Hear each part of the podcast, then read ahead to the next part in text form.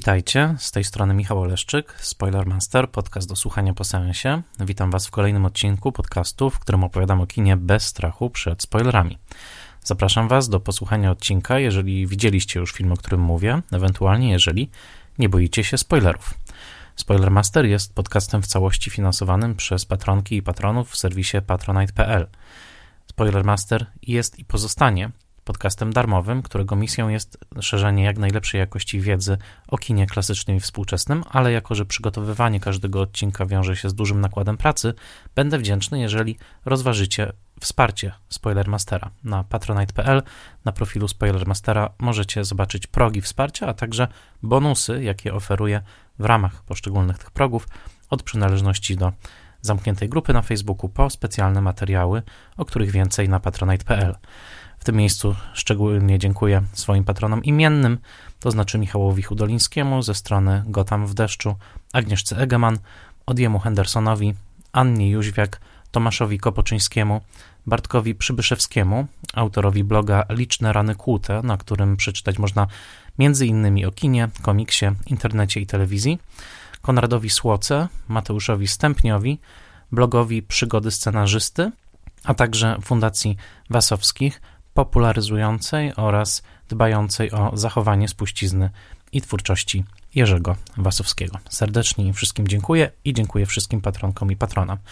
Obecnie w warunkach pandemicznych Spoilermaster przeszedł na tryb Spoilermaster Classic, w którym opowiadam o filmach klasycznych i dzisiaj także tak będzie. W dzisiejszym odcinku opowiem Wam o filmie Gorączka sobotniej nocy, filmie z roku 1977 w reżyserii Johna Badama i z legendarną, nominowaną do Oscara rolą Johna Travolty.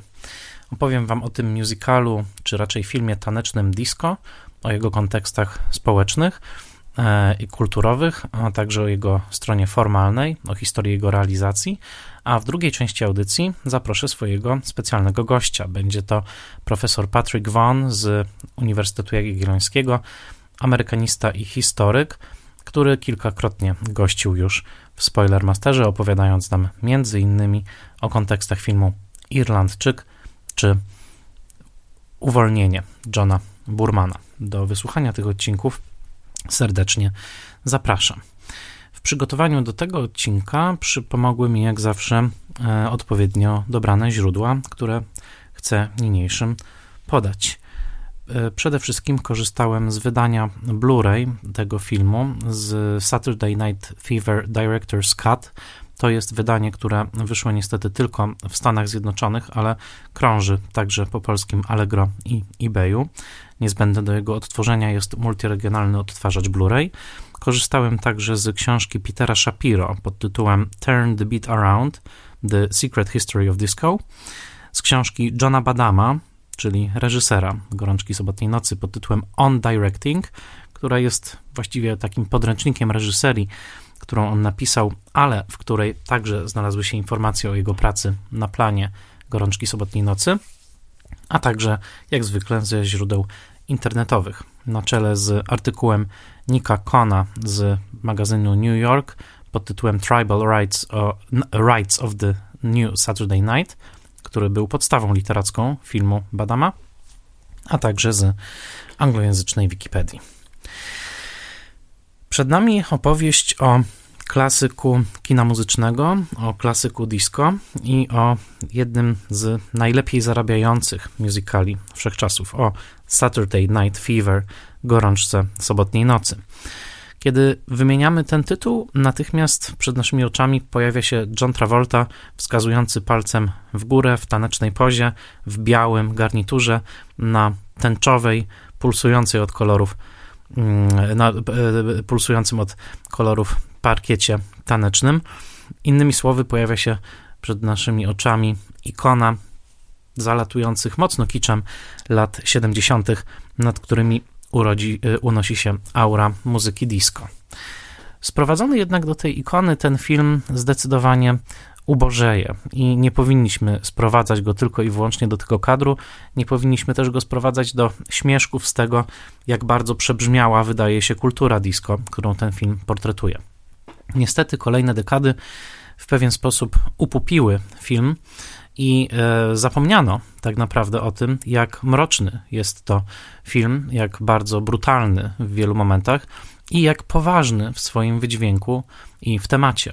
To, że muzyka disco na czele z muzyką Bee Gees, która pojawiła się na ścieżce dźwiękowej tego filmu i która mm, przyczyniła się walnie do jego ogromnego kasowego sukcesu, żyjąc później własnym życiem.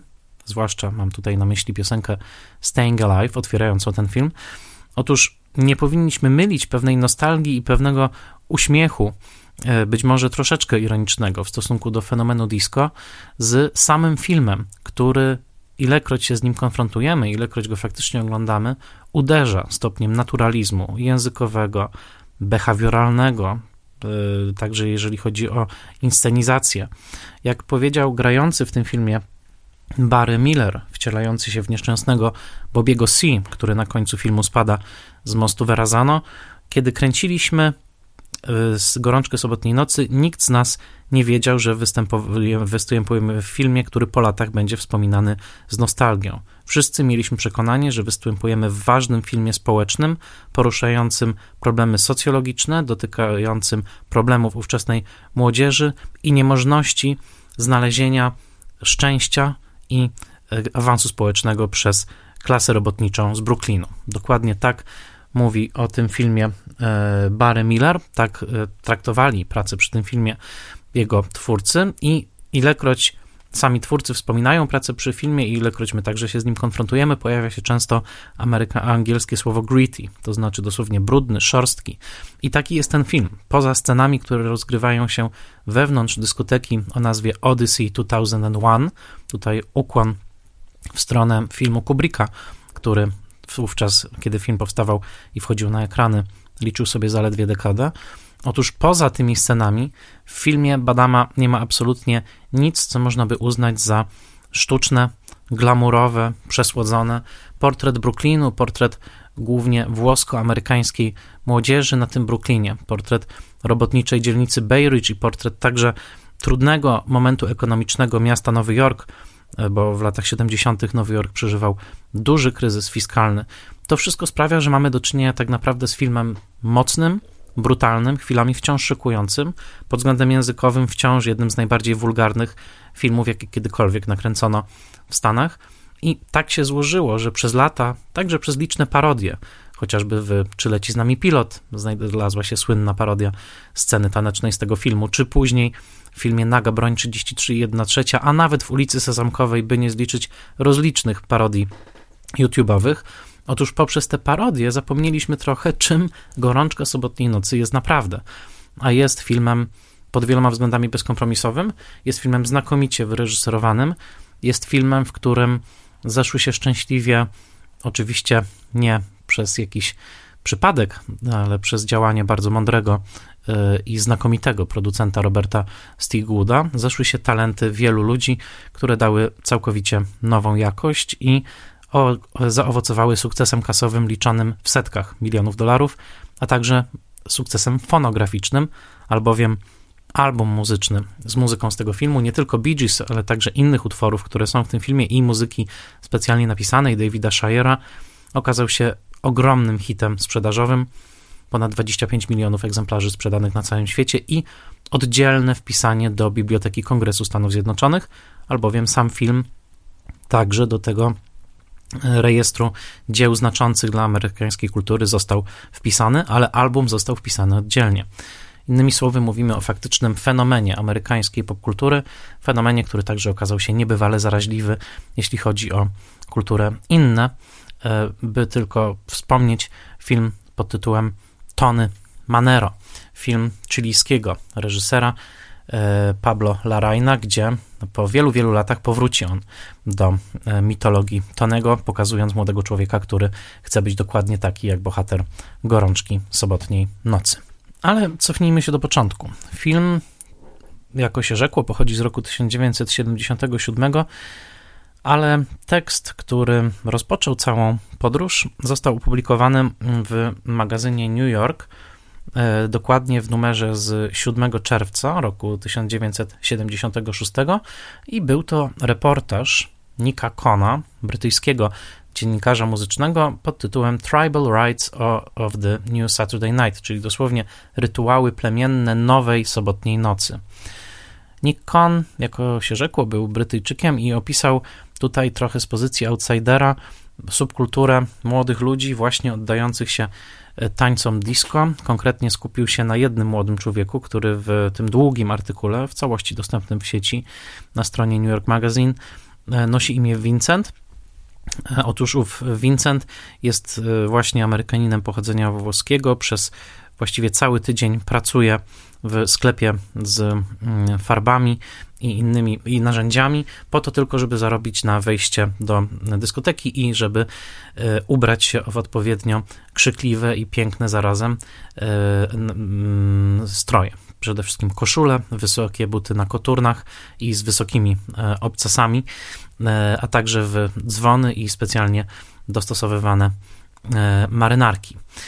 Otóż Nick Cohn opisał tę szczególną grupkę, przede wszystkim właśnie włoskich młodych Amerykanów, w sposób bardzo sugestywny, pokazując pewien rodzaj właśnie trybalizmu czy plemienności, jaki objawia się w ich przywdziewaniu niejako tych barw wojennych, niemalże barw plemiennych, właśnie poprzez bardzo intensywny proces e, e, dbania o siebie, dbania o własne fryzury, właśnie o owe ciuchy, które co prawda nie są drogie, jeżeli przeliczać to na manhattańskie budżety, ale w brooklyńskim Bay Ridge to było to najlepsze, na co tych młodych ludzi było stać. No i właściwie oni żyją w tekście Kona tylko i wyłącznie dla owej sobotniej nocy, kiedy to na parkietach mm, dyskotek mogą wyszaleć się, e, liczą także na seks e, tej samej nocy i mogą odczuć, że przez moment chociażby są królami, albo mm, przynajmniej poczuć się akceptowanymi, podziwianymi. Główny bohater artykułu, reportażu, Vincent, jest właśnie najlepszym tancerzem w klubie, kimś, kto kiedy tylko wchodzi do klubu, staje się od razu centrum uwagi, tańczy najlepiej, wszystkie dziewczyny patrzą na niego z podziwem, mężczyźni z zazdrością i staje się on takim rodzajem właśnie dosłownego króla. W tekście Nika Kona idzie on nawet w pewnym momencie do kina na film Człowiek, który chciał być królem Johna Hustona, który, dwa, który rok wcześniej był wyświetlany w kinach amerykańskich. Wszystko tutaj się e, zgadza. Innymi słowy, cały tekst emanuje taką sugestią, że ton, że Vincent z jednej strony jest właśnie kimś w rodzaju takiego młodego księcia, który co prawda nie ma pieniędzy i statusu, ale ma urodę, ma mm, chęć bycia podziwianym, przede wszystkim ma ten dany od Boga talent pięknego tańca, jest odziany w sposób właśnie niemalże królewski, tyle że za owych parę dolarów zarobionych w sklepie z farbami, a z drugiej strony jest w nim także mocna sugestia, że w Vincencie kłębią się instynkty mordercze. Vincent powtarza wielokrotnie w tym artykule, że chce kogoś zabić, że myśli o zabijaniu, że nawet kończy się ten artykuł taką sugestią, że Vincent razem ze swoimi przyjaciółmi odjeżdża w dal po to, żeby dokonać pewnej rytualnej zemsty na kimś, kto dokonał transgresji w ich dzielnicy.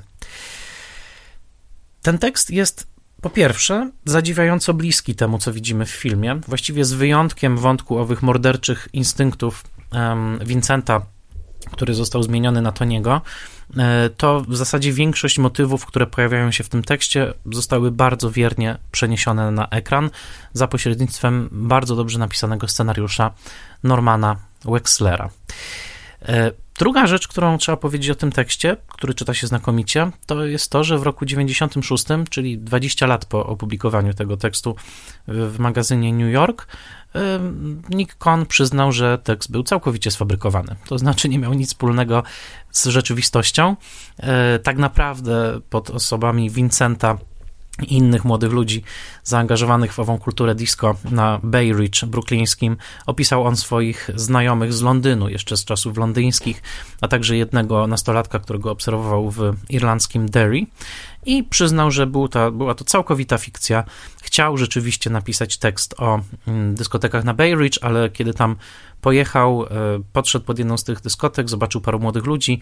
Jeden z nich był już tak pijany, że zwymiotował mu na nogawkę i wówczas Nick Con pomyślał, a napiszę to po prostu, wymyślę te wszystkie sytuacje i rzeczywiście je wymyślił. Po, po latach przyznał się już tego, do tego, mogąc swobodnie także to robić z pewnym przymrużeniem oka, dlatego że e, no, jako autor tekstu, który stał się podstawą scenariusza tak dochodowego filmu jak Saturday Night Fever, finansowo jego bezpieczeństwo absolutnie nie było zagrożone, a po latach powiedział, że w, w latach tak zwanego New Journalism, w latach 70., co drugi reporter zmyślał. No, to zostawiamy już annałom dziennikarstwa amerykańskiego, ale trzeba powiedzieć, że w takim razie The New Rights The Tribal Rights of the New Saturday Night okazało się jednym z najbardziej wpływowych opowiadań po prostu literackich, jeśli chodzi właśnie o zainspirowanie e, e, filmu. E, to, czego Nikon wszakże nie musiał wymyślać, to była oczywiście sama kultura disco, która rzeczywiście w latach 70. kwitła, przez całe lata 70. się rozwijała.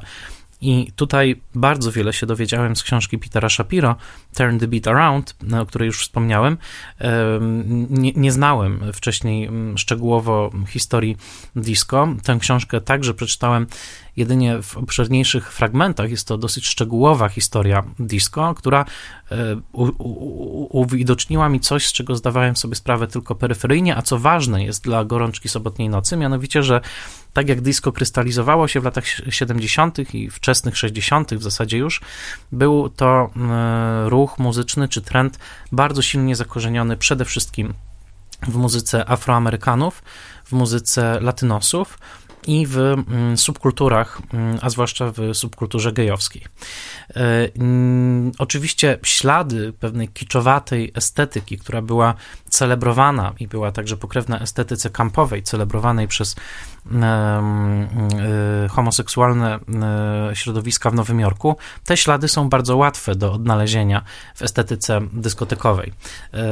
Krzykliwe kolory, sam wystrój dyskotek, który często nawiązywał do motywów egzotycznych, do przesadzonych motyw, motywów z hollywoodzkich filmów, posługiwał się bardzo kolorowymi, ruchomymi światłami, sugerującymi taką taką e, e, roztańczoną bożonarodzeniową choinkę na speedzie, e, a także liczne, częste posługiwanie się elementami odblaskowymi, takimi jak folia aluminiowa.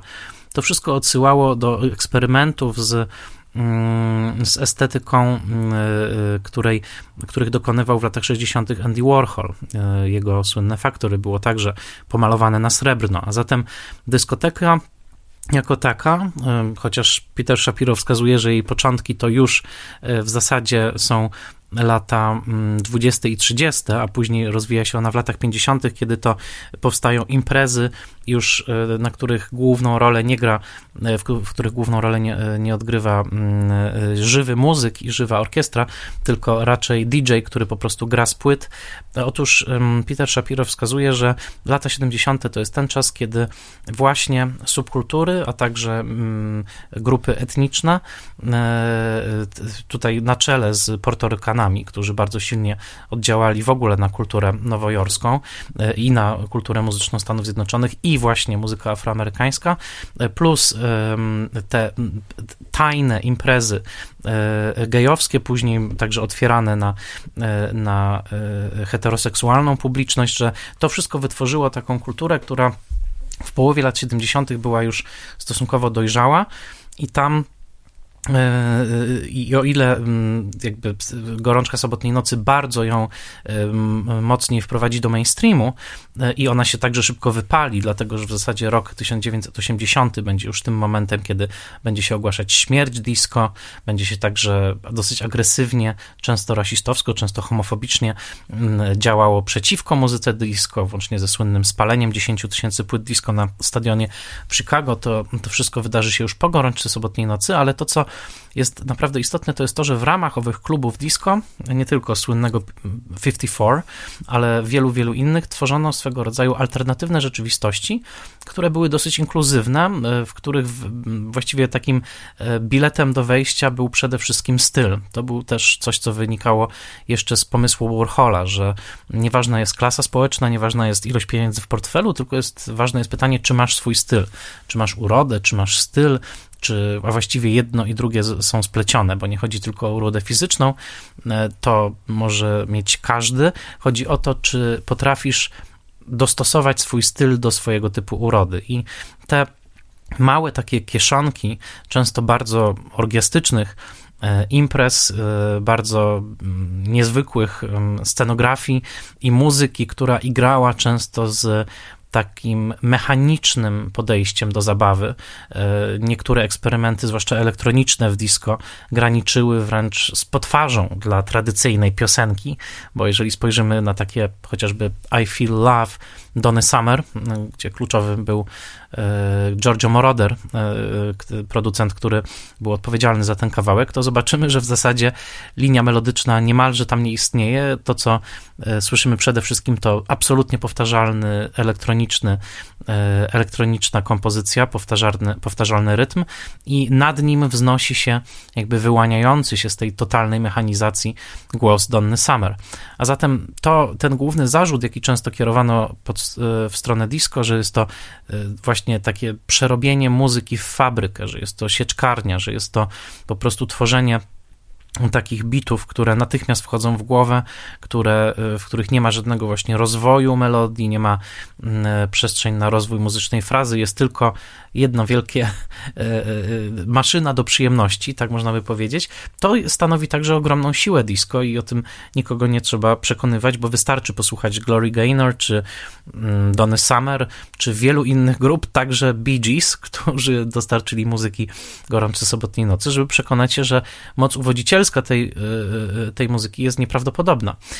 I rzeczywiście końcówka lat 70., znaczy właściwie połowa lat 70., jest tym czasem, kiedy w Stanach Zjednoczonych trwa tak zwane disco craze, które, czyli szaleństwo disco, które zostanie wydatnie zwiększone przez gorączkę sobotniej nocy, do tego stopnia, że nawet deklarujący się jako bardzo religijny mm, prezydent Carter zaprzysiężony w drugiej połowie lat 70., e, rozpoczął prezydenturę. Oczywiście nie był to oficjalny początek prezydentury, ale na początku swojej prezydentury e, odwiedził dyskotekę w towarzystwie notabene swojej mamy, e, która odwiedziwszy ową dyskotekę powiedziała, i ten cytat znajduje się w książce Petera Shapiro i wydaje mi się, że on najlepiej podsumowuje w ogóle cały fenomen disco. Mianowicie mama Cartera po wyjściu z dyskoteki powiedziała: nie wiem, czy to, co zobaczyłam, było niebem, czy piekłem, ale było to cudowne. I ten cytat naprawdę najlepiej podsumowuje ten fenomen. Oczywiście był tam element właśnie orgiastyczny, element transgresyjny, element także silnie narkotykowy, kokaina, e, poppers e, i nie tylko, wiele e, substancji, które były tam z lubością zażywane. Był tam element e, e, także już e, można powiedzieć pewnej komercjalizacji silnej, pewnej także właśnie plemienności, ale z drugiej strony ci, którzy doświadczyli tego, tego okresu, powtarzają wciąż nieodmiennie, że nigdzie się tak nie bawili właśnie jak na dyskotekach w latach 70., że jakby pomysł był taki, żeby to była ciągła zabawa.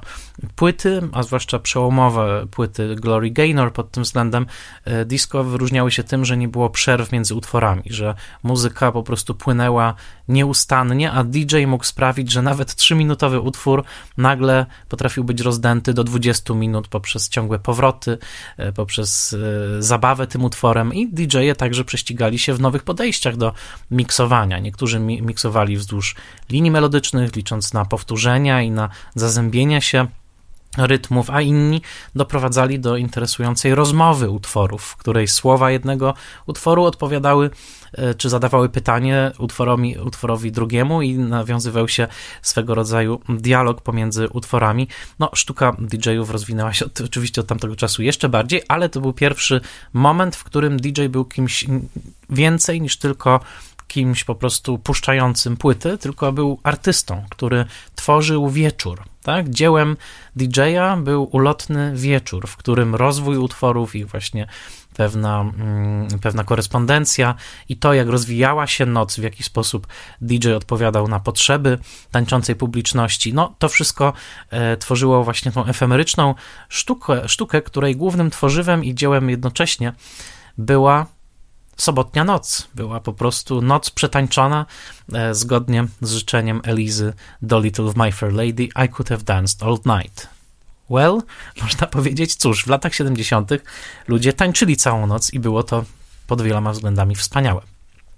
Końcowi tej epoki, już totalnemu, poświęci swój film Whit Stillman. Rytmy nocy, czyli The Last Days of Disco, pokaże wymieranie kultury disco, atomizację kultury Japis i pożegnanie się z tym takim komunalnym, wspólnym, szalonym, e, często orgiastycznym, a często po prostu e, cudownie, cudownie beztroskim światem dyskoteki lat 70. To kontekst, który poznałem dzięki Peterowi Shapiro, ale teraz przejdźmy do mm, filmu i wróćmy do tekstu Nicka Kona. Otóż Nick Kon opisał właśnie no, coś, co rzeczywiście się działo, nawet jeżeli opisał to za pomocą fikcji literackiej, to znaczy swojego tekstu i ten tekst trafił w ręce producenta e, australijskiego, który był niebywale mm, zdolnym producentem muzycznym, właściwie jedną z legend przemysłu muzycznego, to znaczy do Roberta Stigwooda. Robert Stigwood Produkował wiele płyt wielu artystów, m.in. Erika Claptona, ale także Bee Gees. I był także producentem broadwayowskim, m.in. Jesus Christ Superstar, słynna rock opera Andrew Lloyd Webera i Tina, Tima Rice'a, to właśnie jego produkcja.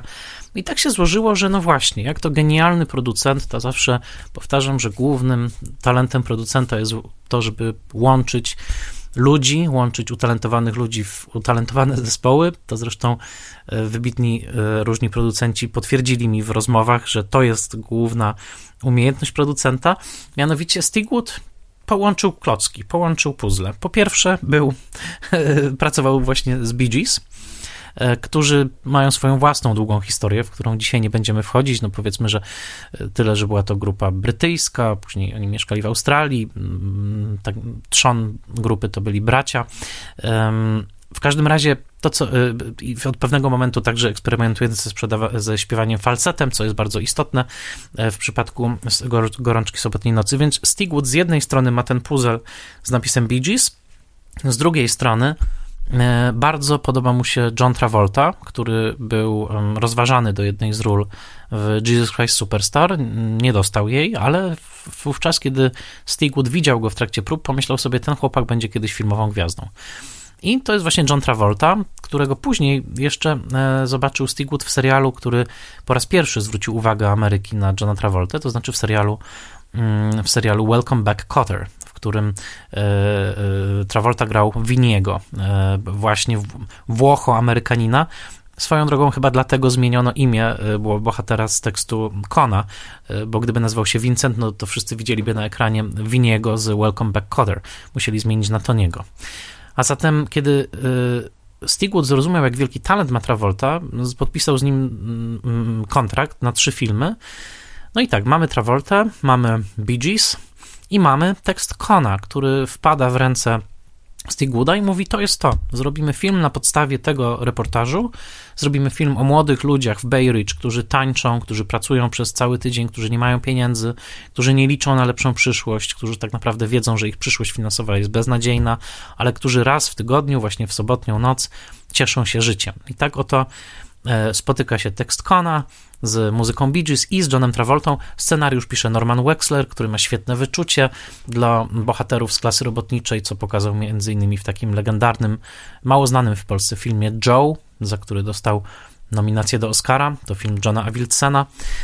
Johna Avildssena, który wyreżyserował Rockiego. E, Rockiego, e, który pojawia się w Gorączce Sobotniej Nocy jako plakat wiszący na, w pokoju Tone, e, Tonego Manero. No i właśnie ten scenariusz y, okazał się rzeczywiście bardzo trafiony. Do reżyserowania został wybrany John Badham. John Badham, który urodził się na tydzień przed, pierwszy, przed wybuchem II wojny światowej y, w sierpniu 1939 roku w Luton, y, brytyjskim miasteczku, które znamy dlatego, że często lecąc do Wielkiej Brytanii, lądujemy w Luton, żeby dostać się do Londynu. E, ale tam spędził tylko pierwsze dwa lata życia. Jego ojciec był amerykańskim generałem lotnictwa, który wrócił do Stanów Zjednoczonych, do Alabamy. Jego matka była brytyjską aktorką, ale e, John, John Badham dorastał już w Alabamie, w Birmingham e, i był dobrze wykształcony, studiował na Yale. Tam też wystawiał muzykale. Do tych muzykali często muzykę pisał David Shire, który muzyką się będzie opiekował w gorączce sobotniej nocy. I tak oto John Badham, który miał wówczas na koncie tylko jeden film fabularny, Znakomity film, The Bingo Long Traveling All Stars and Motor Kings.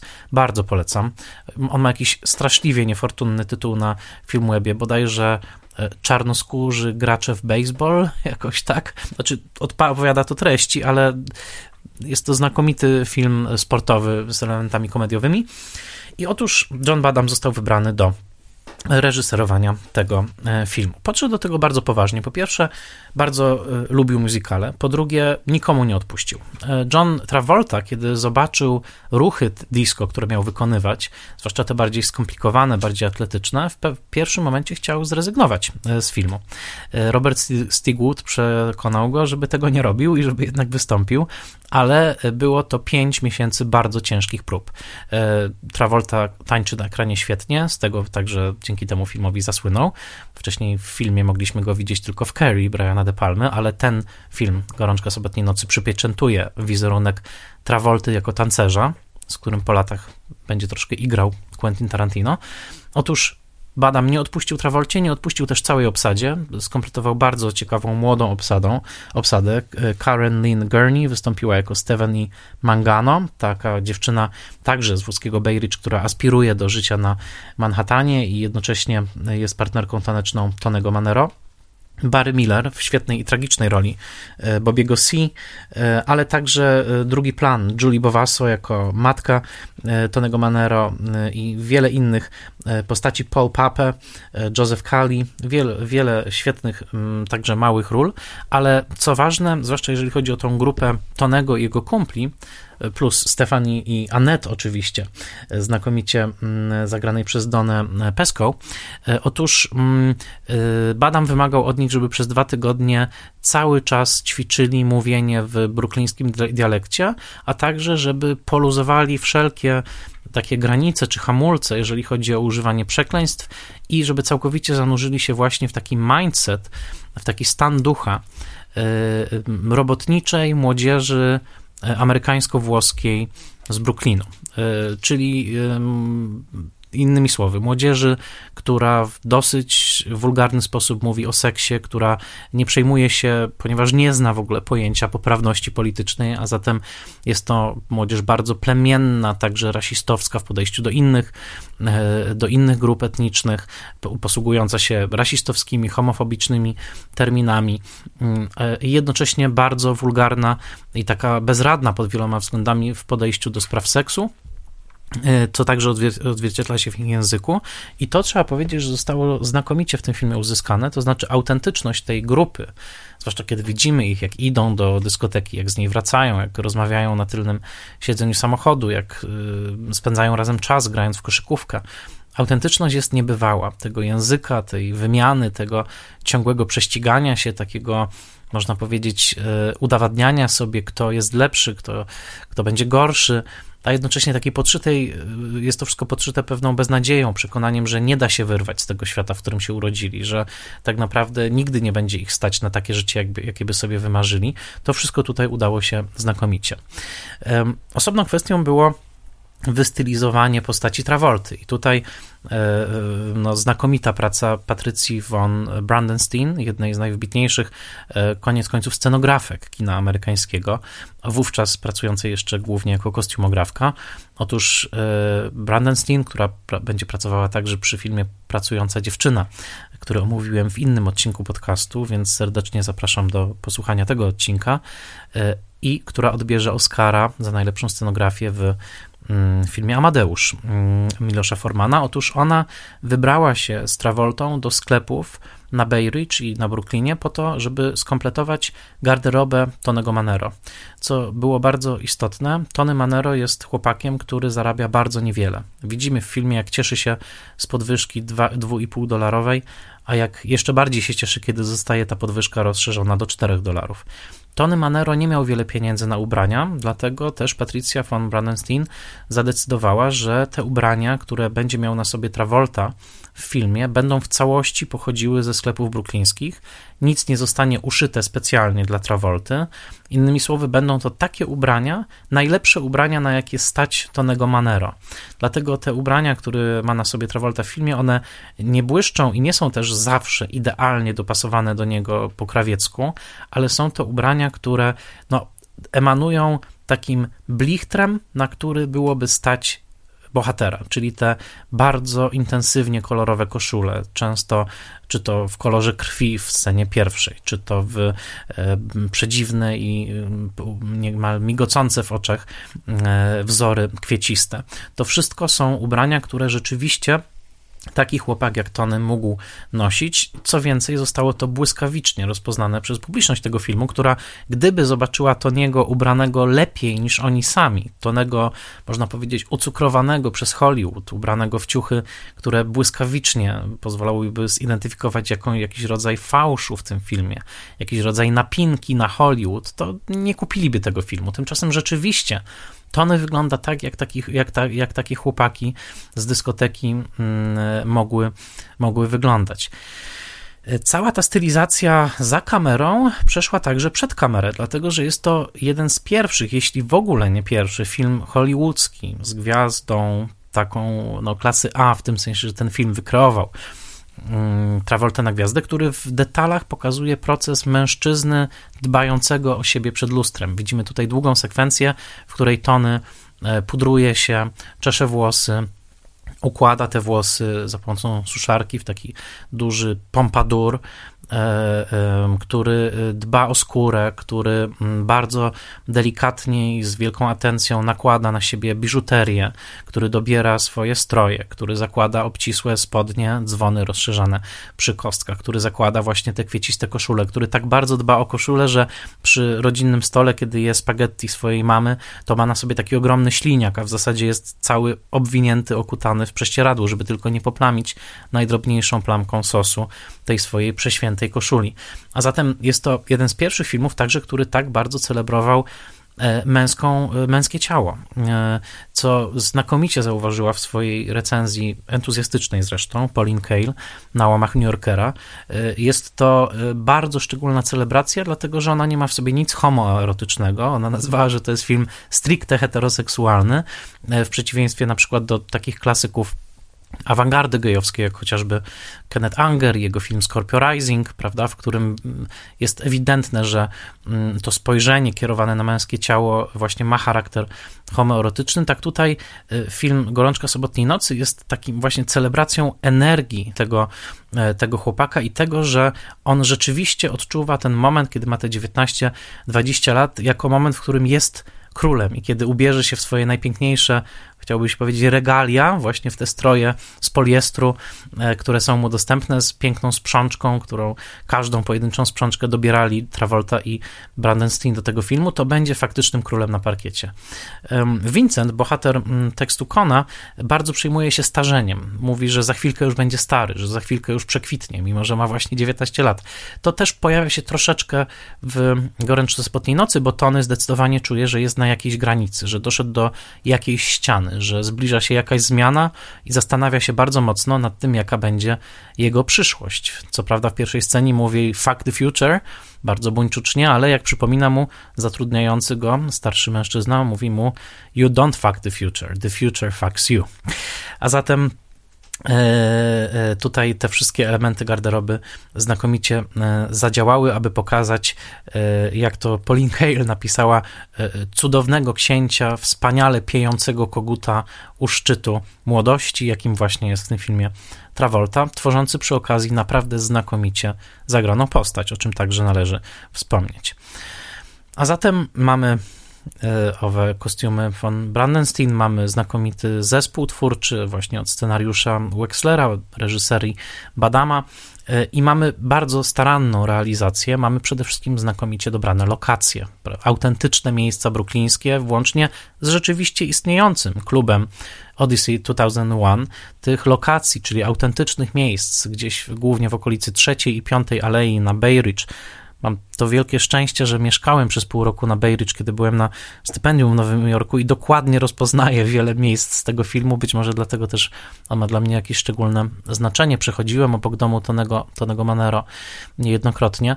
Mm, otóż te, te lokacje, tych 60 ponad lokacji doda, dodało filmowi dodatkowego waloru autentyczności. To nie jest Nowy Jork zbudowany w studio, to jest rzeczywiście oddychający, szorstki Nowy Jork z pięknie górującym nad całą akcją i odgrywającym bardzo ważną rolę w dwóch dramatycznych punktach akcji mostem Verrazano Narrows. Mostem, który został ukończony, e, właściwie był budowany przez większość lat 60., został dokończony pod koniec tej dekady. Mm, piękny, przepiękny most celebrujący postać Giovanniego di Verrazzano, czyli Włocha swoją drogą, czyli krajana Tonego Manero, e, pierwszego Europejczyka, który wpłynął w estuarium rzeki Hudson. Innymi słowy, kiedy ten bohater Tony Manero nasz patrzy na most Verrazano, a patrzy na niego z nieukrywanym zachwytem. Patrzy tak naprawdę na dzieło swojego krajana, na to, do czego, znaczy innymi, na dzieło celebrujące jego krajana, e, to znaczy na taki pomnik architektoniczny noszący imię, nazwisko włoskie, który mówi, że no w Ameryce możesz osiągnąć wszystko, możesz nawet być takim bohaterem, że kiedyś nazwiemy most twoim imieniem włoskim, na przykład Tony Manero, prawda? On mówi, I want to be a hero. Niestety rzeczywistość jest o wiele bardziej szara, o wiele bardziej brutalna i Tony Manero ma bardzo niewielkie szanse, także motywowane ekonomicznie, żeby stać się takim bohaterem jak, mm, e, jak e, Giovanni di Verrazzano. E, to dopełnia obrazu. Ten most jest widoczny w wielu scenach. On w ogóle jest widoczny w Bay Ridge. Jak się tam człowiek kiedykolwiek znajdzie, to, to ten most właściwie jest widoczny z każdego punktu, ale on tutaj jest takim ważnym rzeczywiście symbolem. Symbolem przejścia, też takiej pewnej niemożności przekroczenia rzeki, bo co prawda ten most prowadzi na Staten Island, ale tą główną rzeką do przekroczenia, o której przekroczeniu marzy także Stefani, jest oczywiście znaczy jest przejście na, na, na Manhattan, tak? To znaczy to jest to przeskoczenie na, na, na sąsiednią wyspę. A zatem te wszystkie elementy tworzą bardzo spójny świat wizualny tego filmu. Do tego dodajmy samą dyskotekę i jej wnętrze. To nie jest wnętrze autentycznej dyskoteki 2001. Zewnętrze tak, ale wnętrze zostało specjalnie zrobione. Słynna, słynny parkiet rozbłyskujący wieloma kolorami, dodany specjalnie na potrzeby filmu, zbudowany na potrzeby filmu, po latach sprzedany za sumę miliona dwustu tysięcy dolarów dla kolekcjonerowi, rozbłyskujący 250 kwadracikami w różnych kolorach e, i nadający tańcowi dodatkowej fluorescencyjnej, psychodelicznej jakości. Na ścianie, no właśnie, folia aluminiowa, światełka bożonarodzeniowe, e, kula disco, emblemat disco, kolorowe światła. To wszystko sprawia, że Tony porusza się w tłumie ludzi, tak jakby poruszał się w jakiejś zaczarowanej bajce, w której kolory wylewają się z każdego zakątka kadru. Są to piękne sceny, e, które Pauline Kael zachwyciły jako najbardziej takie właśnie e, senne, w sensie marzenia sennego, takie rozmazane, właśnie fantasmagoryczne sceny taneczne, popowe w historii kina. Zatem mamy film, w którym mm, rzeczywiście reżyser dołożył wszelkich starań o autentyczność tych miejsc, o autentyczność akcentu, o autentyczność ludzkich twarzy, o autentyczność ludzkich zachowań. Wulgaryzmy zawarte w tym filmie były szokujące jak na tamten czas. O tym za chwilę też porozmawiam z moim, e, z moim gościem. Wiele tematów, które tu jest poruszonych. Aborcja, gwałt, e, przemoc, e, nienawiści międzyrasowe, także właśnie takie kulturowe zaszłości, prawda? Wojny pomiędzy E, Włochami a Latynosami, niechęć do czarnoskórych, e, która i tak w filmie została stonowana. Tutaj Tony Manero i jego koledzy posługują się bardzo rasistowskim językiem, ale mm, jak sam Badam mówi w komentarzu na Blu-rayu z tym filmem, e, ten rasizm, ale także animozje w ogóle między tymi różnymi grupami etnicznymi były bardzo, bardzo duże i były większe niż to widzimy w filmie. W filmie jest słynna scena, w której właściwie scena kulminacyjna, w której Tony Manero w końcu, po całej swojej podróży e, jako bohatera, przystępuje do konkursu tanecznego z Stefani jako swoją partnerką i jego głównymi przeciwnikami jest para latynoska i para czarnoskóra. I e, jest niesłychanie istotne dla tego filmu, który właśnie tutaj ma w sobie takie progresywne jądro, takie też trochę dydaktyczne, że kiedy wygrywa Tony i jego partnerka, Tony rozpoznaje ten werdykt jako niesłuszny, to znaczy mówi nie, ta latynoska para była lepsza. E, wygraliśmy tylko dlatego, że nas się tutaj traktuje lepiej, bo jesteśmy właśnie Włochami, a to jest włoska dzielnica. A zatem Tony Manero no, rozczarowuje się, przede wszystkim dostrzega pewien taki, no, chciałoby się powiedzieć, wręcz systemowy rasizm, który rządzi jego własnym światem. Ale kiedy Badam pracował nad tą sceną, powiedział, że włoska młodzież, która uczęszczała właśnie do dyskotek i była także obecna na planie, niektórzy z nich byli statystami. On ich pytał, czy, czy ten konkurs właśnie z tymi parami latynoską, czarnoskórą i białą, czy on by właśnie wyglądał tak w rzeczywistości jak tutaj. A przecież w filmie słyszymy, że kiedy e, czarnoskórzy e, i latynosi dostają nagrody, to Włosi dosyć mocno buczą, tak, że nie są zadowoleni. E, ci nastolatkowie odpowiedzieli, że wyglądałoby to gorzej, bo my, my byśmy w ogóle nawet nie chcieli patrzeć na tych, na tych innych tancerzy. My byśmy patrzyli tylko na tą naszą parę, tak, na tą parę włoską. A zatem mm, to mówi dużo o, o animozjach i o takim właśnie trybalizmie, takim, takiej plemienności, która rządziła wówczas bardzo silnie właśnie w klasie E, nie tylko oczywiście w klasie robotniczej, ale jakby tutaj była taka bardzo na wierzchu, tak, jakby była pozbawiona tego, tego takiej warstwy e, poprawności politycznej, czy właśnie jakiejś umowy społecznej, tu wszystko było bardzo, bardzo takie na wierzchu, widoczne także w języku, w zachowaniach. I te animozje, te napięcia mm, rasowe są w tym filmie także jednym z głównych, e, z głównych tematów, a zatem to tutaj jest Także bardzo, bardzo istotne.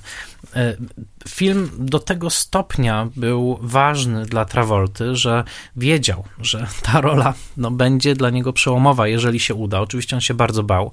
E, kiedy za chwilkę pracował dla mm, e, także Stigwooda, grając już postać w o wiele bardziej waniliowym musicalu, jakim jest Grease, E, pracując na planie Gris, jeszcze nie widział montażowej układki Gorączki Sobotniej Nocy. Bardzo się denerwował, nie wiedział, czy ta rola wyszła. Kiedy tylko zobaczył film, zrozumiał, że wyszła. Dostał za nią nominację do Oscara. Niestety tego Oscara otrzymał Richard Dreyfuss za dosyć nieznośny, w mojej opinii, film e, Dziewczyna na pożegnanie, wedle sztuki Nila Simona, ale to już moje prywatne, moje prywatne zdanie. No, e, Gorączka Sobotniej Nocy miała taką aurę filmu, który definiuje pokolenie, filmu, który definiuje dekadę.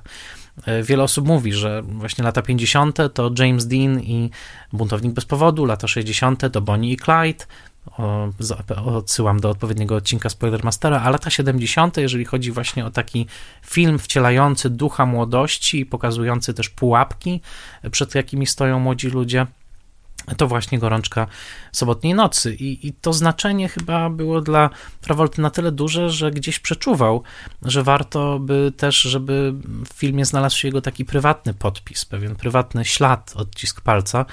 No, do epizodów w tym filmie zaprosił swoją siostrę, która podaje mu pizzę w pierwszej scenie, jego mamę, której jako złej klientce zirytowanej przynosi w końcu puszkę farby na początku.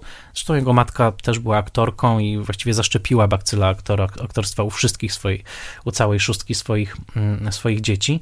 E, bardzo także Travolta przykładał się do tego, żeby nie przytyć ani grama, żeby dokładnie wyglądać tak samo przez cały film, żeby te obcisłe ubrania leżały na nim jak najlepiej. No i był też aktorem, który uwielbiał grać z innymi aktorami. To rzeczywiście widać. On jest wielokrotnie opisywany przy, jako generous actor, czyli taki hojny, szczodry aktor. Nie aktor, który jest skupiony tylko i wyłącznie na sobie, tylko jako aktor, który w pełni wchodzi w interakcję z kimkolwiek jest w danym momencie w scenie. I to widać i w scenach z jego matką, Julie Bovasso, i właśnie ze Stephanie, która pozuje właśnie na tą lepszą, a on trochę się z nią droczy, a trochę, trochę jest mu bardzo głupio, kiedy z nią rozmawia, bo czuje, że ona jakby rzeczywiście jest lepsza od niego, on chce jej czymś zaimponować, nie potrafi. No i w bardzo przykrych E, straszliwych czasami scenach e, z Anet, czyli właśnie z Doną Peską, którą e, najpierw próbuje całkowicie zbyć, później chce z nią tańczyć, potem jak tylko widzi Stefani, to od razu ją odsyła. Koniec końców mm, jest ta straszliwa scena gwałtu, w której on mm, całkowicie pasywnie nie pomaga jej, jakby to, to, to, ta odmowa pomocy, udzielenia jakiejkolwiek pomocy w tej scenie jest takim wyrazem pogardy pogardy z jego strony e, i słowa, które do niej kieruje po tej scenie są także wstrząsające. E, a zatem ta, ta, ta niebywała rozległość emocji Travolty czyni z tego występu jeden naprawdę z najlepszych występów młodego amerykańskiego aktora w jakimkolwiek amerykańskim filmie i to musi zostać docenione. Oczywiście nie ma tego filmu, tak chciałoby się powiedzieć, to, to niesprawiedliwe, ale jednak ten film nie byłby aż takim hitem, gdyby nie muzyka Bee Gees, gdyby nie Staying Alive, ta piosenka, która rozbrzmiała na początku, kiedy to kamera od, oddala się od Manhattanu, mijamy most brukliński i powoli ten Manhattan staje się coraz to mniejszy, coraz to mniejszy, coraz to mniejszy i nurkujemy w Brooklyn, mijając most Verrazano, nurkujemy w świat Tonego Monero i rozlega się Staying Alive. Ta zaśpiewanym falsetem piosenka hit disco, hit nad hity, jest, ma taką tajemnicę, o której można nie wiedzieć, jeżeli nie słuchamy słów albo jeżeli nie znamy angielskiego. Otóż piosenka została napisana jako hymn dla ludzi, którzy ledwo sobie radzą w Nowym Jorku, dla ludzi, którzy walczą w Nowym Jorku, żeby przeżyć, dla klasy robotniczej Nowego Jorku. Nowy Jork w latach 70. był coraz to mniej przyjaznym miejscem dla klasy robotniczej. Mm, było coraz trudniej mm, przeżyć w tym mieście, które przeżywało bardzo trudne też momenty e, finansowo i w którym były duże napięcia na różnych tłach społecznym, ekonomicznym, rasowym. E, między innymi warto powiedzieć, że ta dekada lat 70. jakby rozpoczęła się takimi e, słynnymi protestami właśnie robotników fizycznych, Hard Hat Riots, tak zwane, o których porozmawiam z moim gościem. Frustracja tej klasy robotniczej, którą widać wyraźnie w postaci ojca Tonego Manero, który nie ma pracy i który polega na swoim synu, na te parę dolarów, które przyniesie i który nawet kiedy dostaje pracę w scenie usuniętej, ale przywróconej w wersji reżyserskiej, i tak mówi synowi, że słuchaj, niech ci się nie wydaje, nadal będziesz się musiał dokładać do budżetu. Otóż ta wielka frustracja jest obecna w klasie robotniczej w tamtym w tamtym czasie i jest widoczna w tym filmie i jest słyszalna w piosence Staying Alive. Przeczytam mm, parę słów właśnie z tej piosenki. Well, you can tell by the way I use my walk, I'm a woman's man, no time to talk. Mhm. Music loud and woman warm, I've been kicked around, tak? Czyli kopano mnie nieźle, tak? Jakby otrzymałem ciosy w swoim życiu since I was born, odkąd się urodziłem. And now it's all right, it's okay, and you may look the other way. To jest ironiczne. No dobrze, możesz na mnie nie patrzeć, jeśli chcesz. We can try to understand the New York Times effect on man, tak? Czyli efekt jakby, tutaj New York Timesa, tak, czy bardziej czasów nowojorskich na, na człowieka. Whether you're a brother or whether you're a mother, you're staying alive, staying alive. Feel the city breaking and everybody shaking. Poczuj, jak to miasto pęka w szwach, jak wszyscy drżą.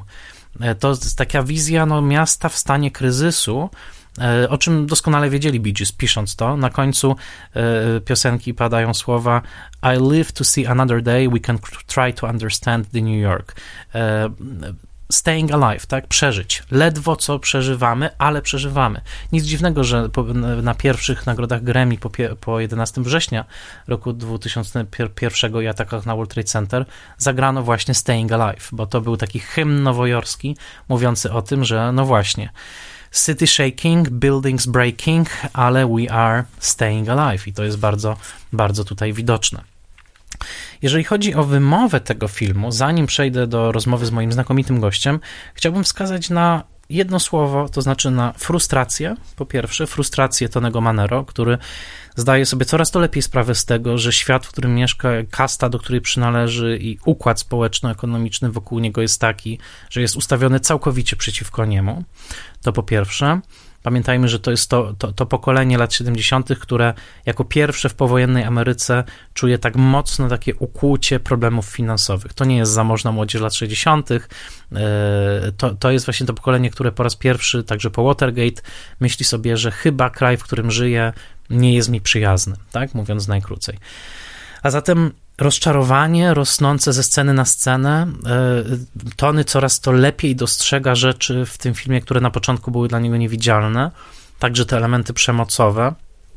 Jest scena, w której jego koledzy atakują E, czy przynajmniej wyzywają parę homoseksualistów, e, których mijają i Tony w ogóle na to nie reaguje. Później nie zareaguje także po części z pogardy, po części z jakiejś źle pojętej zemsty właśnie na, na gwałt na Anet, ale ze sceny na scenę on coraz to więcej ma w sobie takiej odrazy do świata, w którym żyje, odrazy do swojej rodziny, E, widzi także brata, który odchodzi ze stanu duchownego, ten jakby świat katolickich e, wartości włoskich e, też się sypia na jego oczach. Widzi wyzysk ekonomiczny, widzi niesprawiedliwość właśnie werdyktu, w którym co prawda sam wygrywa, ale wie, że ten werdykt był powodowany częściowo względami rasistowskimi. Widzi także rasizm swoich kolegów, bo po tym jak spuścił łomot grupie latynosów, po tym jak kolega wskazał ich właśnie jako winnych pobicia wcześniejszego, nagle ten kolega mówi, ale wiesz co, to chyba w ogóle nie byli oni. I on mówi, no ale jak to to nie byli oni?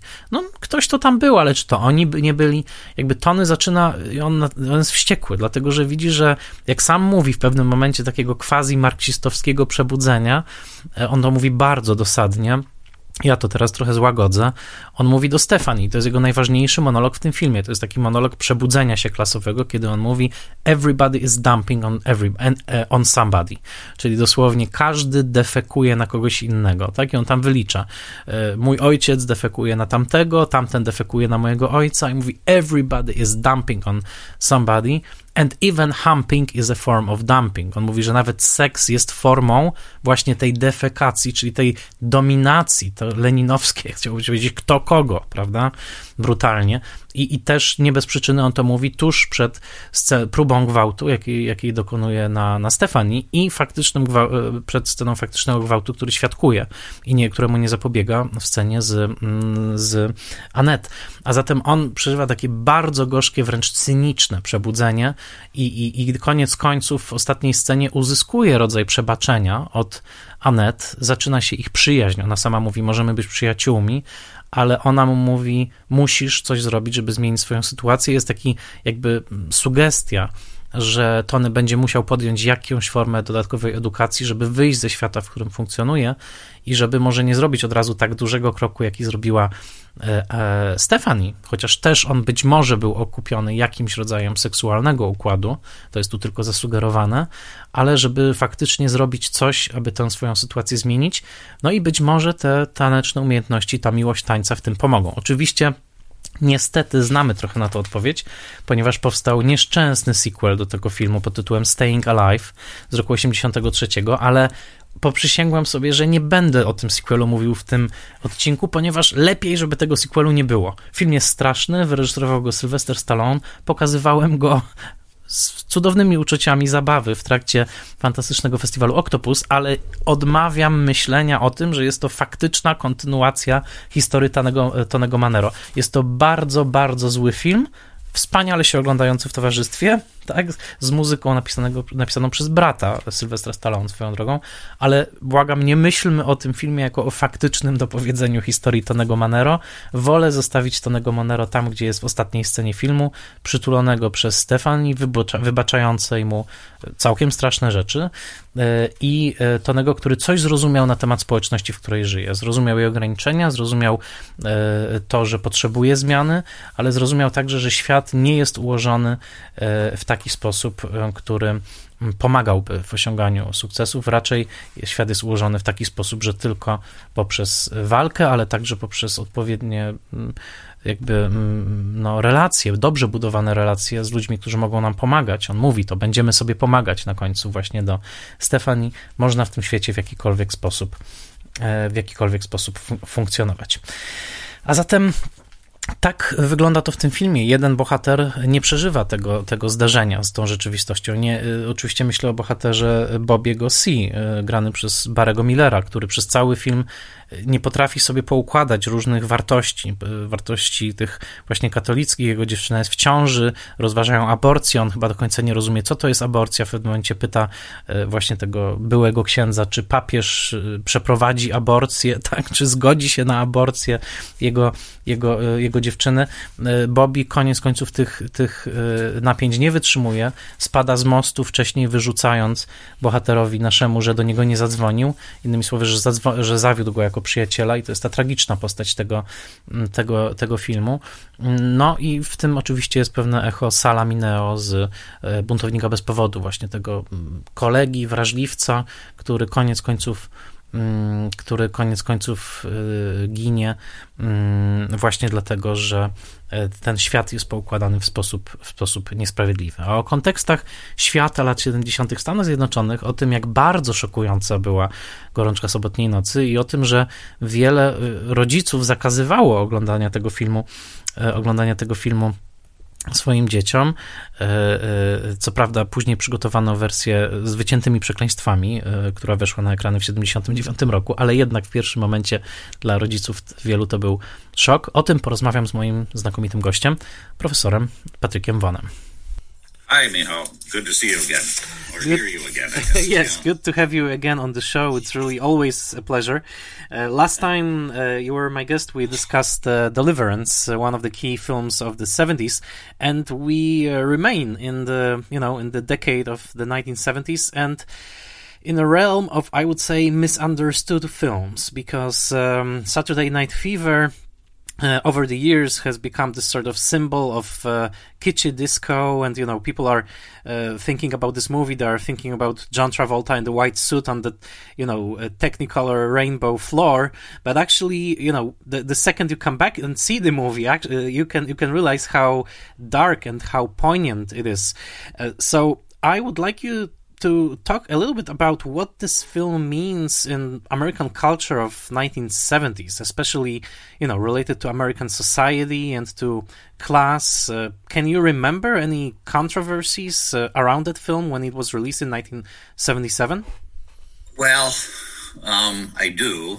Um, it, the last film we talked about, Deliverance, was about a rafting trip, and I, I think I told you this is more than a film about a rafting trip, and I think uh, Saturday Night Fever is a film much more than kind of a kitschy disco film, and um, there's a lot in this film that that was relevant in terms of sociology and history that that I think most people overlooked in the, the this idea that it's just a cheesy film about a guy in a white suit at a discotheque. So, um, at least personally, I can remember when this film was released because my mother, um, who was pretty low key person, had two daughters. They were much older than me, so I was the youngest uh, observer of what was happening in December of 1977. But my two sisters had come back from college and you know, when you lose control of your children, they can do what they want in college. And both of my sisters came back in December of 1977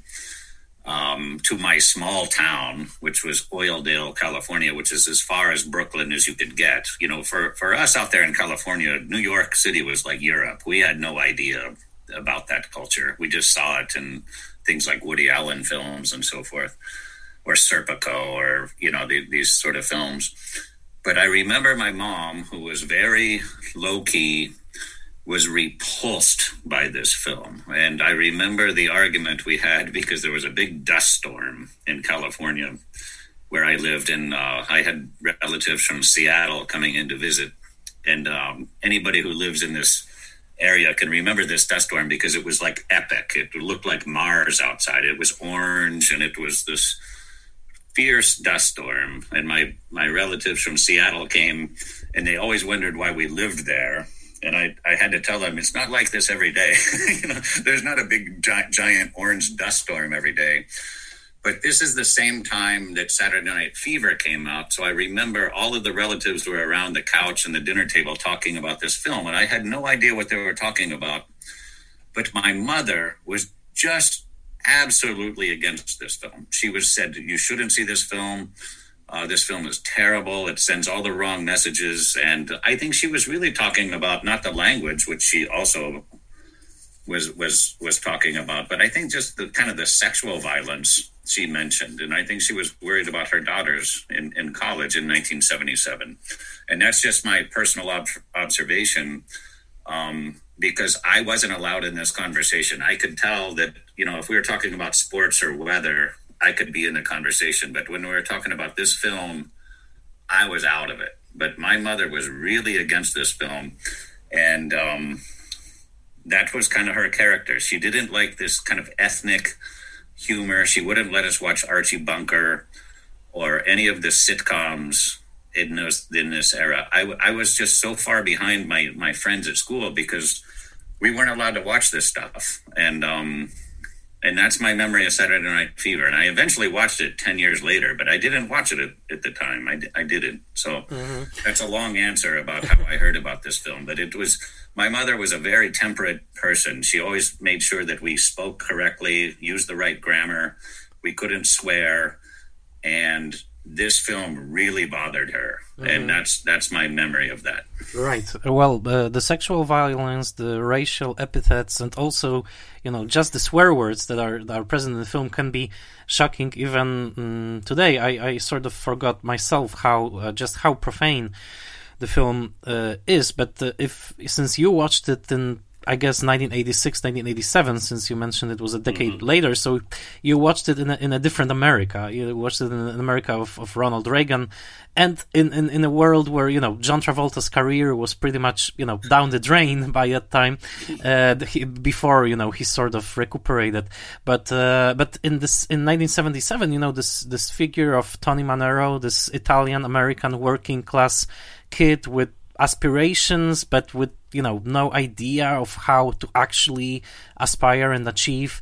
Uh, was this character speaking to some part of American psyche, or maybe to some part of you know specific problem that working class in America was experiencing at that time in the seventies?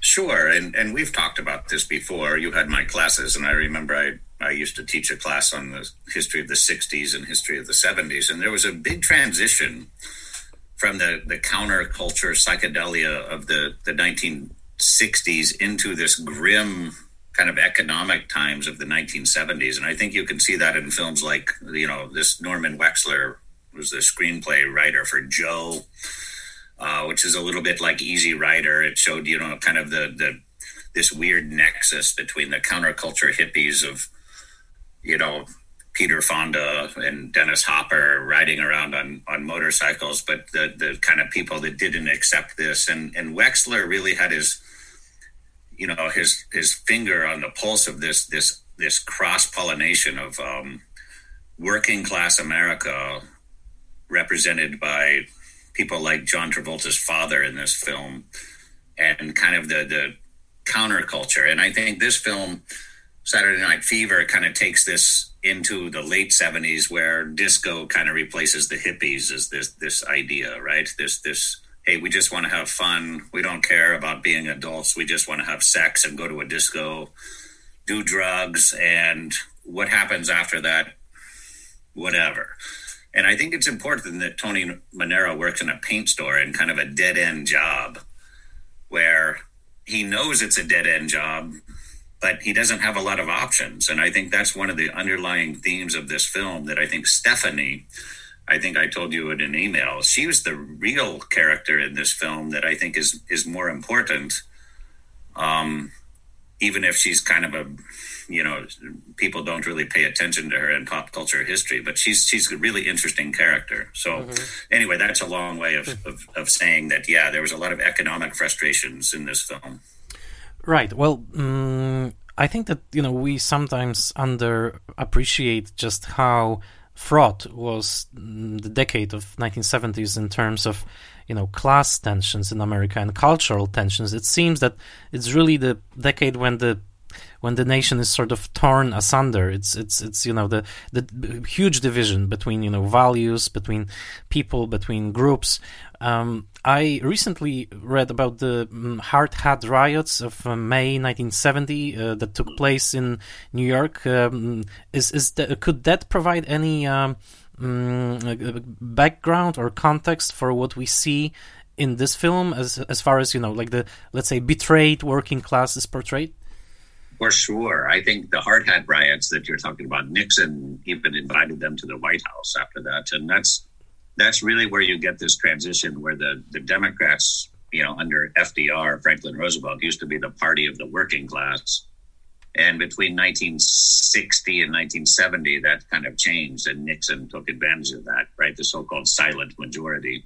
You can see this in fictional characters like Archie Bunker or, or even John Travolta's father in this film. Like he's a construction worker and they don't have enough to eat. Right in this film, you can see it. One one pork chop, right? That's all we have. And and Tony Manero, who's 19 in the film, played by the way by John Travolta, who was only 23 at the time, um, has to play a kid who's supporting the family. You can see in this film he's kind of a really mixed character because he's a you want to say that he's just kind of a guy that doesn't care about anything except disco dancing, but you can see in the film in the dialogue, he's telling his his friends, "We only have one night where we can go out." He doesn't even have enough money to afford a shirt. That's the opening scene mm-hmm. where he has to he wants a blue shirt and he has to put it on layaway, right? And so he doesn't have a lot of money. And I think this character has been in, in, hindsight, we kind of remember him as this guy who's just at a discotheque and he's kind of an, a vacuous character, but he only does that one night, Saturday. the rest of the rest of his week, he's working in a paint store, and um, I think that's that's kind of how the '70s were. We didn't know the 1980s was coming with computers and all of that sort of thing. That that that New York City in 1970. Remember when this film was made, it came out in December of 1977. That's on the heels of Mean Streets, Taxi Driver, um, all of these things. 1977, there was a huge blackout in New York City where there was a crime wave. It's the Son of Sam. You know, Spike Lee made this movie later, Summer of Sam, and it, it kind of all dovetails into this. New York City in 1977 was a gr- gritty place, mm-hmm. and um, I think I think that the film depicts that pretty well. Mm-hmm. Um, I think this film is underrated as far as its dialogue. I think this Stephanie character, when she talks to John Travolta in that cafe, when she's talking about um, how she's really moving up in the world, she's 20 and he's 19, and she says, "Well, we have a chronological difference. you know, it's one year." But she's working as a typist in a in a in an office in Manhattan, and she's talking about all the famous people and I think you know, Michal, you know what really struck me in this film mm. were the insults were so direct and hurting. Right? She says, "You're a loser. You have no future. I got to go to Manhattan and get away from guys like you. You're a stereotype. You're a cliche. You live with your parents." And and she's talking about meeting Laurence Olivier and and John Travolta didn't know Tony Manero didn't know who he was. And she goes you know he's the guy in the camera commercial. And he goes oh can you get a discount on a camera maybe? You know I mean you just see this this world that they're going two different ways. And I think really what I saw in this film and I'm gonna I'm gonna end this here is how hard it is to be 18 in this world at any in any generation. But you can see in the late 70s if being 18 was hard. You had to leave your tribe. You had to go out and see the world. And it's kind of like the 1977 version of Reality Bites or uh, Breaking Away, you know, mm-hmm, um, mm-hmm, mm-hmm. just in a set in a disco. You know? yeah, I, I really like what you said about leaving the tribe. I I think also that you know if we focus just for a second on the figure of John Travolta himself, uh, you know who was he at that time? Uh, the, the, because you know we, we always uh, when we look at Saturday Night Fever, we cannot help but project you know John Travolta's later misguided persona, you know, in the 1980s. Well, first of all, he he he reprised the role of Tony Manero in, in a sequel to Saturday Night Fever, which was horrible. The you know Staying Alive, the the Sylvester Stallone film, which was a, really uh, you know a travesty. Then he did that film Perfect, where he played you know the Rolling Stone journalist who is you know doing. Uh, right, I forgot about. Yeah, he plunges into the world of aerobics, and you know he he falls in love with Jamie Lee Curtis. You know. It, it, it was almost like a parody of this of this honest effort that that Tony Manero had to undertake in order to you know to to get out of Bay Ridge, let's say. But if we backtrack a little bit, who was John Travolta before this film? Like, how did you become aware? I, I, am I right in thinking that Welcome Back, Back Kotter was a big hit at the time? Yeah, that was one of those shows that television shows that my mother wouldn't let us watch. Welcome Back, Kotter, and um, John Travolta came into pop culture. He was a pop culture phenomenon. He was like Fonzie on Happy Days, who was also played by Henry Winkler, another supposed to be an Italian Arthur Fonzarelli.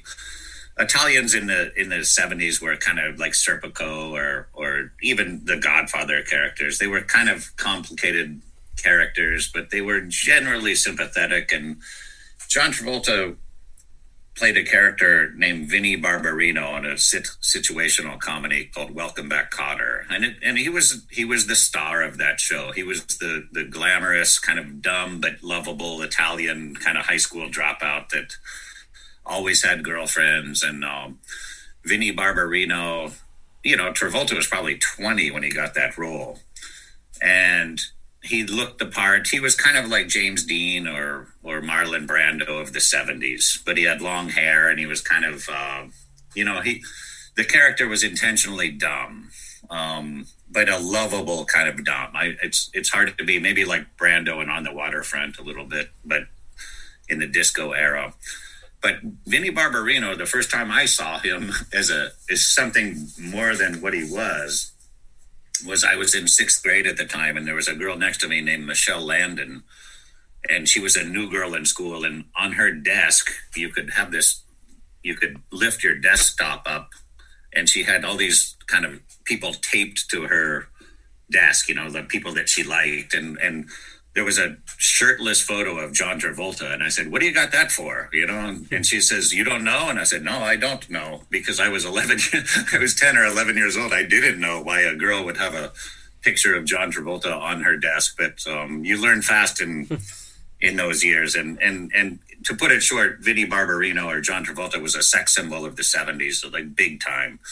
So when he got cast in Saturday Night Fever, that was his breakout role. That was like James Dean and Rebel Without a Cause or Brando and you know the the Streetcar Named Desire. That was that was his breakout role. And in Saturday Night Fever, let's face it, he was like James Dean and Fred Astaire. He was. Oh. Uh, there was this just magic about this role that he had, and he played it well. And John Travolta could dance. John Travolta was a movie star, and let's let's leave it there. Like um, I I think we talked about Once Upon a Time in Hollywood when I said that Brad Pitt was kind of a movie star, and you kind of when you saw him on on the the, the screen, you know he's a movie star. I mm-hmm. think John Travolta was kind of like that in, in Saturday Night Fever. Mm-hmm, mm-hmm. Yeah. Well, and and he he did the sort of a vanilla version of the same thing uh, a year later in Greece, which was you know this sort of purely you know escapist. Uh, enter entertainment. But um, mm, I, I am also thinking about uh, this movie in terms of you know portraying, uh, let's say, the unraveling of traditional.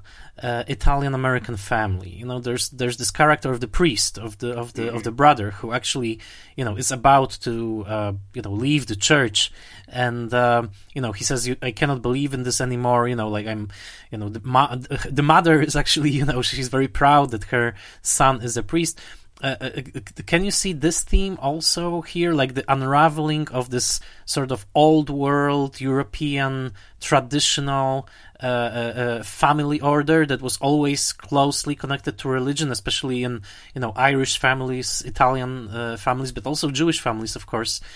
you know, the jazz singer, basically. You know, the yeah, the, the yeah. figure of, of leaving the you know religion in in favor of of America, let's say.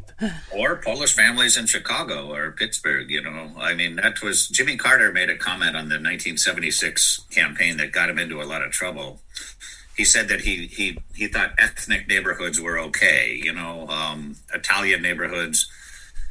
Polish neighborhoods in Chicago, Chinatown. You know, if you go to New York City, I, I, haven't been there in a long time, but the last time I was in New York was a long time ago. But you, it's amazing how Little Italy is right across from Chinatown. I mean, there's one street that divides them. So if you're not from America or you're not from New York, you don't understand how these neighborhoods were really turf conscious. And you could see this in Saturday Night Fever with the Puerto Ricans. Um, you know, it's kind of like West Side Story. You know, how, how are we going to merge these families and what happens if you mix them and all of that sort of thing. And, and I think Saturday Night Fever with the priest who is John Travolta, you know, Tony Manero's, Manero's older brother, uh, Frank Jr. um, he's a revered figure in the family, and you can see it. You know, they have his picture over the dinner table.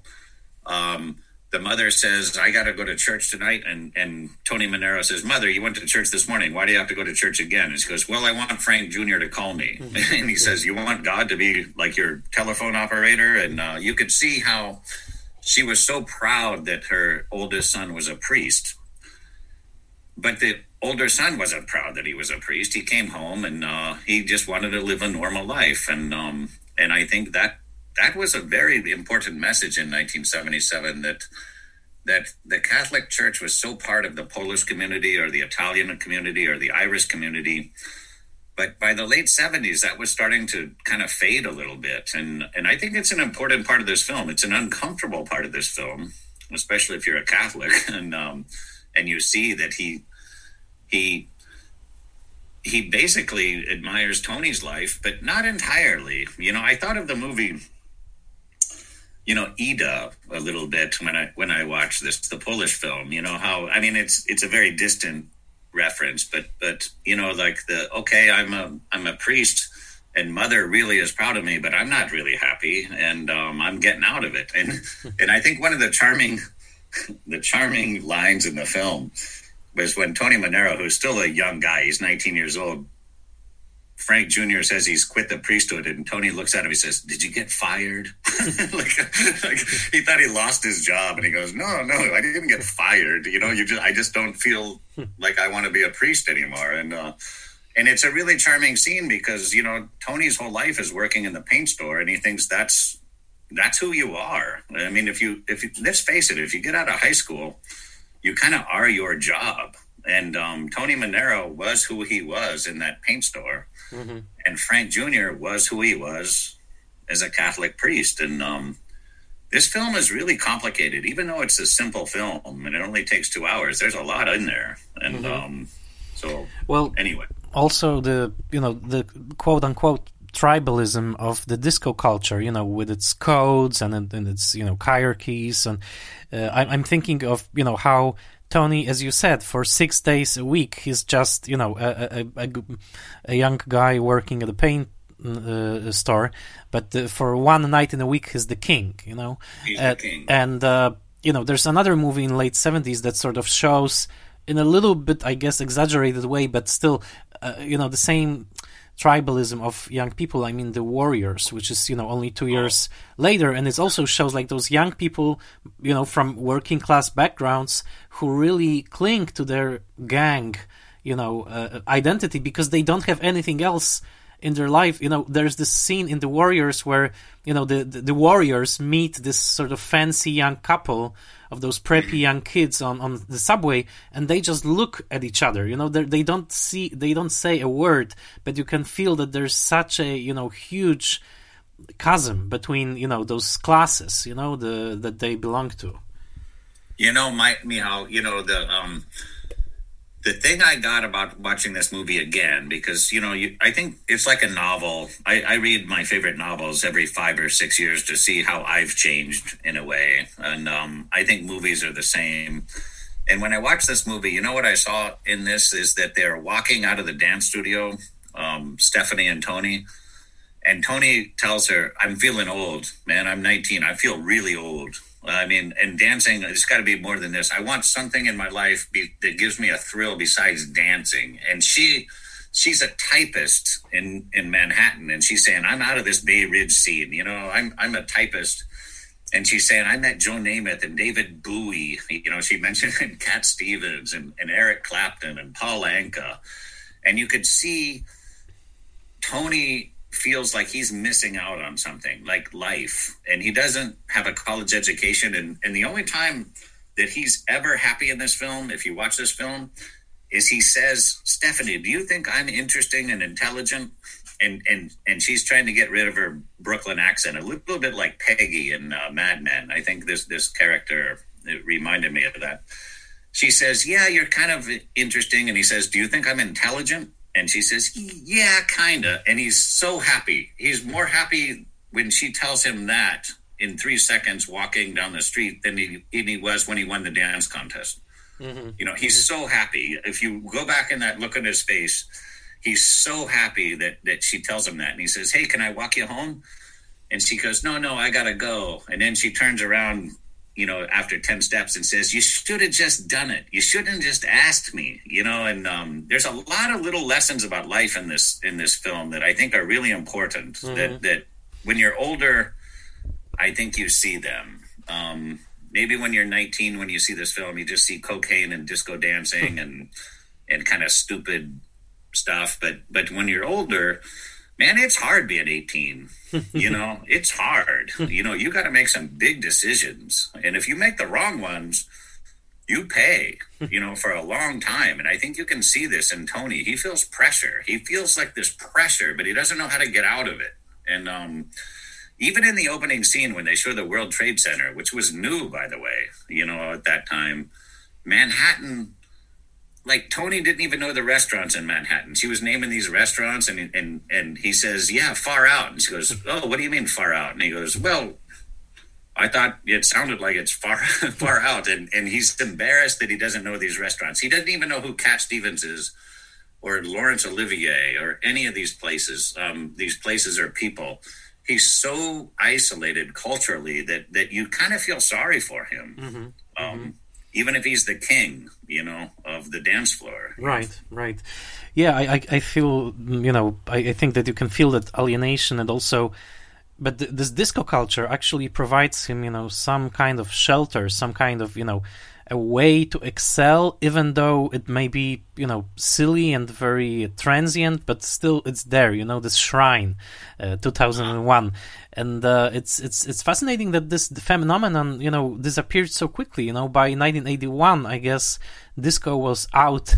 you know, with this uh, ridiculous disco musicals in 1980. You know, Xanadu and Can't Stop the Music. You know, they they were laughed off the screens basically because it, it, it burned out so quickly. This you know yeah. this flash. Uh, do you have your theory why it you know evaporated so so rapidly? Well, this gaudy world of disco.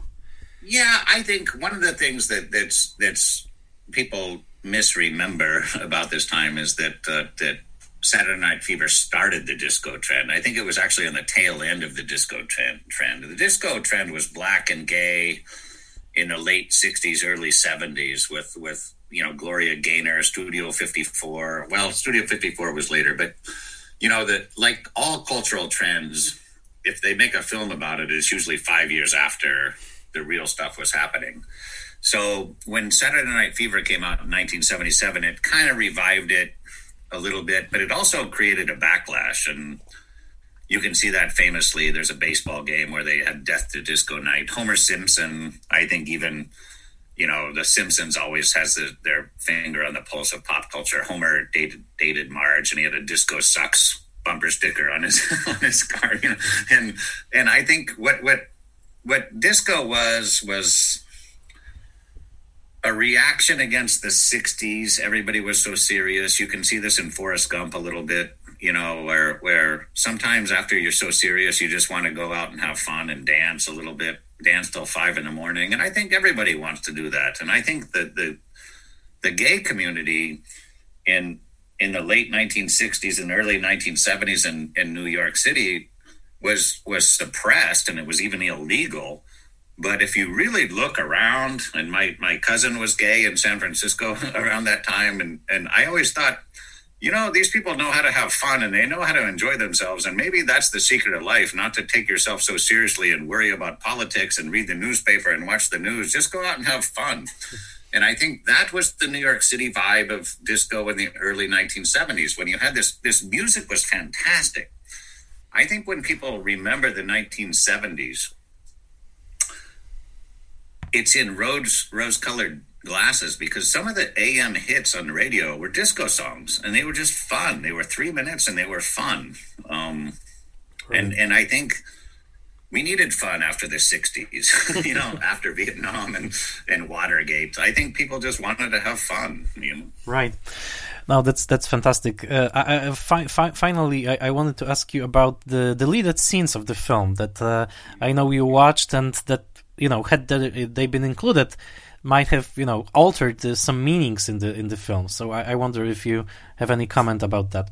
I watched a couple deleted s- scenes because we were you told me we are going to talk about this film and and they're really important. One of them is um, Tony going after they were playing basketball and they said, "Oh, we're never going to make anything about our lives." And and Bobby C, the guy that jumps off the bridge, who who I think you know might have you know, he looked up to Tony so much. And I want, I, before we go, I want to talk about Annette, this character, because I, I think that's important.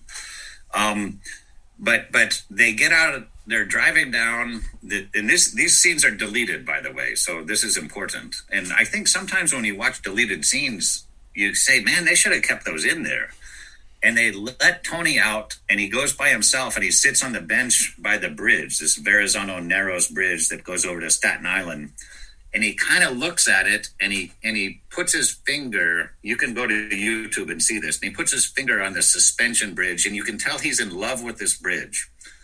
And and that's the only thing he means you know that means anything to him is this bridge and he goes he loves this bridge which tells you a lot about his character. He's not just a stupid guy who works in a paint store. He he really loves this bridge.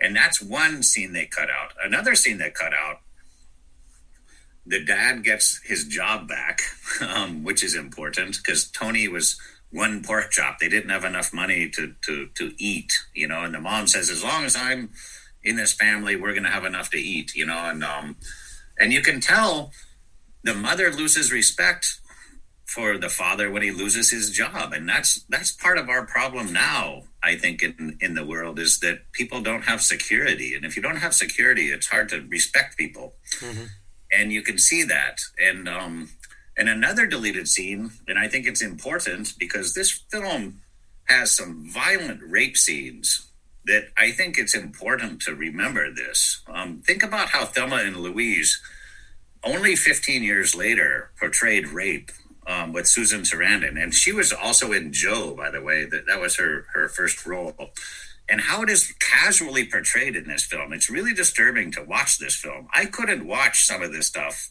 when Annette, who is uh, obviously infatuated with with Tony Manero, um, feels like she has to ingratiate herself, and you can see that it is so sad. You can you can see her she says, We had a date. And Tony says, Yeah, we had a date. And all you did is talk about your one married sister and your two married sister and your third married sister. I was bored. And, and, you could tell that she was a i think she should have won the, the best supporting actress for this role because she was just it's hard to play a person who's hurt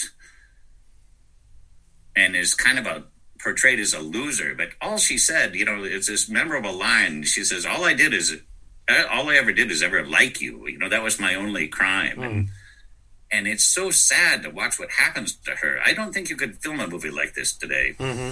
Yeah, um, it's a, it's a shocking it's a shocking scene by the end, and you know what, what Tony does, or rather, or what he doesn't do. You know, he doesn't. Um, he doesn't react in any way. You know, he uh, it's it's it's. Uh, I think it's very disturbing, and uh, you know what Pauline Kael said in the New Yorker review that both of us read about mm-hmm. this character is that you know she she's a phony, but but but but the drive is real, something like that, right? The yeah. the drive she has is real, right? Yeah. I love this character of Stephanie, and I, I, read a review that said, you know, everybody says that Travolta so blew her away because he was a star and she wasn't. I thought she was really believable, and I thought Annette was very believable. I thought these were the two of the most believable characters in the '70s culture. They're a little bit like Tyler Shire in, in Rocky, you know, where they were um, they were kind of understated characters, but it's hard to play like Stephanie's character. That that was hard to play a character who was 20 years old and she's a typist in a big PR firm in in Manhattan and she's dealing with all these important people and maybe she is dealing with these important people. I used to have a a guy my good friend of mine he ran a construction firm and and I was just a kid when he gave me all this advice and he says, "You know, Pat Vaughn, who knows most about any kind of business? The secretary." And you know what? They get paid the least, you know. And he says, but they're the most important part of any organization. So if you get a good secretary, double their pay and keep them when I talked about the insults in this film, where where Bobby C obviously looks up to Tony Manero and he says, "Tony, you can dance so great. You can dance so great." Because we haven't even talked about dancing in this film. I right. mean, Tony Manero is a great dancer. I mean, he's when he walks in to Beethoven's Fifth, and they walk in, and he kind of takes control of the the, the disco, and the and the bartender says, you know, "Hello, Nureyev," you know, like the the Russian ballet. You know, I mean, he's he's 19 and he, he runs that disco, but he's it's a small kingdom. But his friend Bobby C says, Hey, Tony, you dance so great. Do you think I could dance one day if I practice? And he says, Yeah. And then he says, No, you know, and, and it crushes him. You know, you can see his face. He just crushed, he's crushed by this. And and even Stephanie, who is generally a positive character, when Bobby C is talking about this Pauline character who we never see, he got her pregnant apparently, and he that's all he knows to talk about. He never talk about anything else in this whole film except I got a girl pregnant, and what do I do? And it and remember, this is right after Roe versus Wade. It's it's abortion is legal, but it's still, you know, it's a difficult topic, especially in the Catholic Church. And he talks to Stephanie after they went to White Castle, and he says, "What would you do? What would you do if you had a choice to get an abortion or marry the guy?" And, and Stephanie says, "Who would you marry? You know, who would I be marrying?" And he says, "Me." And she says, "I would have the abortion." And it's such a just a brutal line. And I think this is why this movie I think is more realistic than movies in the '80s with Ferris Bueller mm-hmm. and those kind of movies because I don't think people talk about life like they did in Ferris Bueller. I mm-hmm. think they really do talk about life like they did in Saturday Night Fever. I mean, and as uncomfortable as it is, you get insulted in life and it hurts. Yeah, I, I, think that you know the the bridge film sort of that eased its way sort of into the eighties.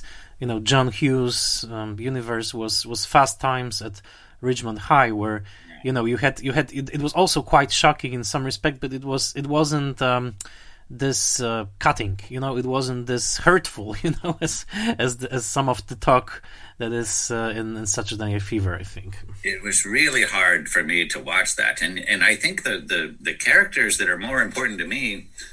And it's funny that I have to admit this now is like that I didn't really pay that much attention to Tony Manero because I kind of knew his character, but I paid attention to his vulnerabilities because he felt like he was a loser everybody thought he was the king. You know, the girl wanted to wipe the sweat off of his brow, and and that's Fran Dresser. Did you know that that Fran oh, Drescher is the one good. who says, uh, "Are you as good in bed as you are on the dance floor?" And and and Tony Manero likes nothing else except being the king. He doesn't like anybody else, but you know who he likes?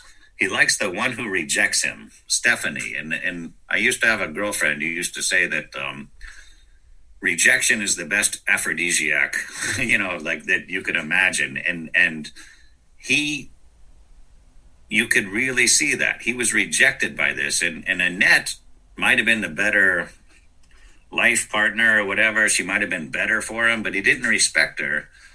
And he went after Stephanie because she rejected him. And mm. I think there's a lot of life lessons in Saturday Night Fever that are that are relevant and they're uncomfortable. Yeah. They're, that's the thing. They're uncomfortable. and um, we don't like that in our today's in today's society. We don't like that, but they're all in here, and this is a very gritty film. It's uncomfortable to watch.